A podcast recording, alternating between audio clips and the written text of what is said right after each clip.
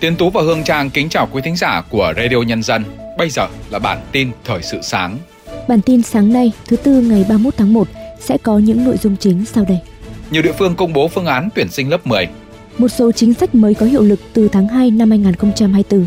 Hà Nội lập 4 tổ tuần tra đặc biệt xử lý vi phạm giao thông xuyên Tết. Neuralink thành công bước đầu trong thử nghiệm cấy chip vào não người. Sau đây là nội dung chi tiết. Nhằm giảm áp lực, giảm bớt tốn kém cho xã hội, một số địa phương đã thông báo không tổ chức thi tuyển sinh lớp 10, thay vào đó là xét tuyển. Tính đến cuối tháng 1, Đồng Tháp và Vĩnh Long là hai địa phương không tổ chức thi mà chỉ xét tuyển vào lớp 10. Các địa phương như Vĩnh Phúc, Bắc Giang, Phú Thọ, Hưng Yên, Ninh Bình, Quảng Nam, Quảng Bình, Cần Thơ, Thành phố Hồ Chí Minh đã công bố phương án tuyển sinh vào lớp 10 các trường trung học phổ thông công lập và trung học phổ thông chuyên năm học 2024-2025. Trong đó thời gian tổ chức thi của các địa phương đều diễn ra trong tháng 6. Phương án thi giữ ổn định như năm học trước đó là thi 3 môn toán, ngữ văn và ngoại ngữ đối với hệ không chuyên. Trong đó các tỉnh Hưng Yên, Vĩnh Phúc, Ninh Bình có điều chỉnh giảm số lượng môn thi theo hướng chỉ tổ chức thi 3 môn mà không tổ chức bài thi tổng hợp như các năm trước để giảm áp lực thi cử cho học sinh. Tính đến thời điểm này, chỉ có tỉnh Bắc Giang tổ chức thi 4 môn gồm toán, ngữ văn, ngoại ngữ và môn thứ tư sẽ được chọn một trong các môn vật lý, hóa học, sinh học, lịch sử, địa lý và giáo dục công dân. Tính đến thời điểm này, chỉ có tỉnh Bắc Giang tổ chức thi 4 môn gồm toán, ngữ văn, ngoại ngữ và môn thứ tư sẽ được chọn một trong các môn vật lý, hóa học, sinh học, lịch sử, địa lý và giáo dục công dân. Trong tháng 2 tới, một số chính sách mới sẽ có hiệu lực. Cụ thể, từ ngày 1 tháng 2, Nghị định số 90 của Chính phủ về quy định mức thu phí sử dụng đường bộ sẽ có hiệu lực, do đó mức thu phí sẽ có thay đổi. Cụ thể, mức thu phí của xe dưới 10 chỗ là 130.000 đồng một tháng, các loại xe buýt vận tải hành khách công cộng có mức phí 180.000 đồng một tháng, các loại xe tải, xe ô tô chuyên dùng và một số loại xe chở hàng khác có mức phí từ 720.000 đồng đến 1.430.000 đồng một tháng tùy khối lượng. Từ ngày 15 tháng 2, quy chế xét công nhận tốt nghiệp trung học cơ sở mới ban hành sẽ có hiệu lực thi hành. Theo đó, điều kiện xét tốt nghiệp trung học cơ sở có nhiều điểm mới và bỏ xếp loại tốt nghiệp trung học cơ sở. Các cơ sở giáo dục được tổ chức xét công nhận tốt nghiệp hai lần trong năm đối với học sinh học hết lớp 9. Quy chế được áp dụng từ năm học 2024-2025. Quy chế xét công nhận tốt nghiệp trung học cơ sở mới ban hành sẽ có hiệu lực thi hành từ ngày 15 tháng 2. Theo đó, điều kiện xét tốt nghiệp trung học cơ sở có nhiều điểm mới và bỏ xếp loại. Các cơ sở giáo dục được tổ chức xét công nhận tốt nghiệp hai lần trong năm đối với học sinh học hết lớp 9. Quy chế được áp dụng từ năm học 2024-2025. Tổng cục Thống kê vừa công bố báo cáo tình hình kinh tế xã hội tháng đầu tiên của năm 2024. Theo đó, trong tháng 1, cả nước có 13,5 nghìn doanh nghiệp thành lập mới, tăng 2,2% so với tháng trước và tăng 24,8% so với cùng kỳ năm trước. Bên cạnh đó, cả nước có gần 13,8 nghìn doanh nghiệp quay trở lại hoạt động, gấp 2,2 lần so với tháng 12 năm 2023 và giảm 8,4% so với cùng kỳ năm trước. Như vậy, trong tháng đầu tiên của năm nay, tổng số doanh nghiệp thành lập mới và quay trở lại hoạt động lên tới hơn 27,3 nghìn doanh nghiệp.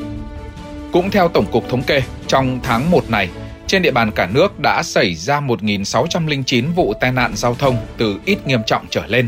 Như vậy, trung bình mỗi ngày có 52 vụ. Số người chết do tai nạn giao thông trong tháng là 967 người. Trung bình mỗi ngày có 31 người chết.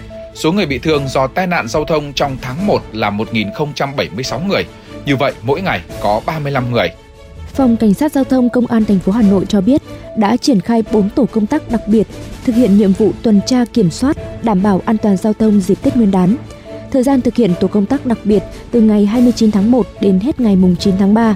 Bốn tổ tuần tra này gồm lực lượng của Phòng Cảnh sát Giao thông Hà Nội, Công an các quận, huyện, thị xã, Cảnh sát cơ động, Cảnh sát phòng chống tội phạm về ma túy.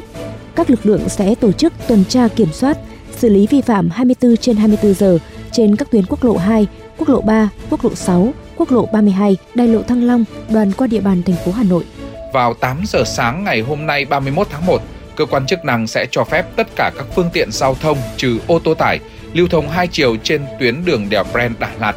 Tốc độ lưu thông tối đa trên tuyến đường đèo Bren không quá 60 km một giờ.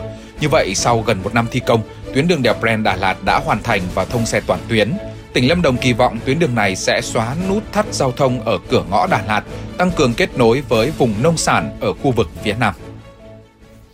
Chuyển sang những tin tức quốc tế, Nhà Trắng cho biết các cuộc đàm phán về đợt thả con tin mới mà lực lượng Hamas bắt giữ tại giải Gaza đã diễn ra trên tinh thần xây dựng và khả thi. Trả lời phỏng vấn hãng tin CNN, người phát ngôn Hội đồng An ninh Quốc gia Mỹ đánh giá cuộc đàm phán trên mang tính xây dựng khi tạo được khuôn khổ cho một thỏa thuận mới về việc thả con tin. Điều đó thực sự có thể tạo ra sự khác biệt, giúp nhiều con tin được phóng thích cũng như tạo điều kiện cho việc có thêm hàng viện trợ và giảm bạo lực. Quan chức an ninh Mỹ cũng nhấn mạnh giới chức nước này có các cuộc thảo luận tích cực với Qatar, Ai Cập và Israel. Theo dự báo mới nhất từ Cơ quan Năng lượng Quốc tế IEA, sản lượng điện hạt nhân toàn cầu dự kiến sẽ đạt mức cao nhất mọi thời đại vào năm 2025. Dự báo này được đưa ra trong bối cảnh ngày càng nhiều quốc gia chuyển sang sử dụng công nghệ sản xuất điện hạt nhân như một phần trong kế hoạch giảm phát thải. IEA dự báo sản xuất điện hạt nhân đang trong giai đoạn phục hồi và dự kiến sẽ tăng trung bình gần 3% mỗi năm cho đến năm 2026. Theo IEA, sự tăng trưởng này được thúc đẩy chủ yếu bởi những nhà máy mới ở Trung Quốc và Ấn Độ. Mới đây, Tổng thống Nga Vladimir Putin đã phát lệnh bắt đầu vận hành trạm nghiên cứu mùa đông mới mang tên Vostok của nước này tại Nam Cực. Ngay sau hiệu lệnh của Tổng thống Putin, tổ hợp trạm nghiên cứu Vostok mới của Nga tại Nam Cực đã chính thức được vận hành.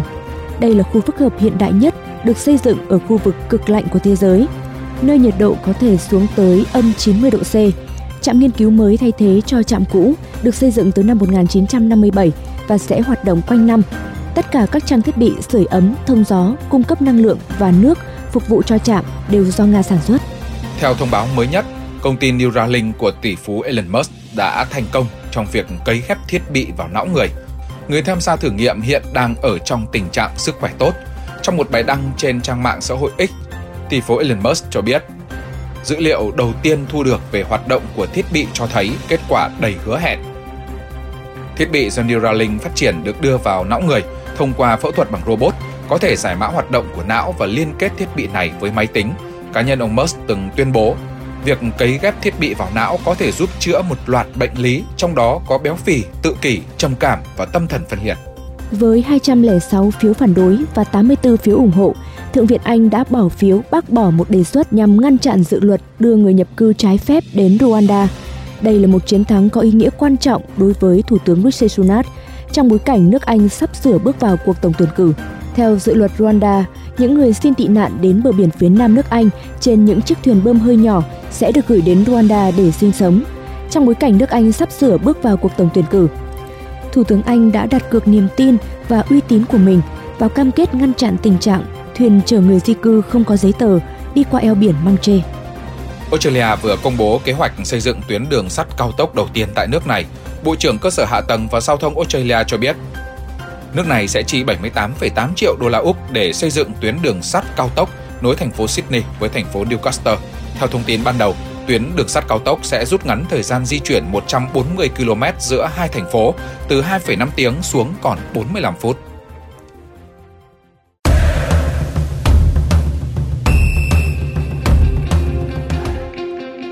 Mời quý thính giả cùng chúng tôi điểm qua những thông tin thể thao đáng chú ý qua phần trình bày của biên tập viên Tiên Tú.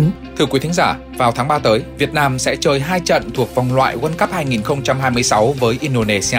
Mới đây tại buổi gặp gỡ truyền thông, đại diện Liên đoàn bóng đá Việt Nam VFF cho biết, mục tiêu mà liên đoàn đề ra cho huấn luyện viên Philippe Chuche là thành công ở hai trận đấu này. Nếu Việt Nam thất bại, VFF sẽ ngồi lại làm việc với chiến lược gia người Pháp, thay vì sa thải ông vì điều khoản này không có trong hợp đồng. Theo The Telegraph, hành động ăn chơi tiệc tùng rồi cao ốm của Marcus Rashford khiến nhiều cầu thủ Manchester United tức giận. Họ không thể tin tiền đạo người Anh lại làm vậy khi đội bóng đang thi đấu rất tệ ở mùa giải này. Trong khi đó, huấn luyện viên Eric Ten Hag ngày càng lo ngại về thái độ của Rashford. Truyền thông Anh cho biết chân sút 26 tuổi đã bị phạt 650.000 bảng, tương đương với 2 tuần lương của mình. Theo truyền thông Anh, để tuân thủ luật công bằng tài chính, Newcastle vẫn có thể bán Kieran Tripper cho Bayern Munich nếu nhận được đề nghị hợp lý. Trước đó Newcastle được cho là đã từ chối 3 lời đề nghị hỏi mua Tripper liên tiếp của nhà đương kim vô địch Bundesliga.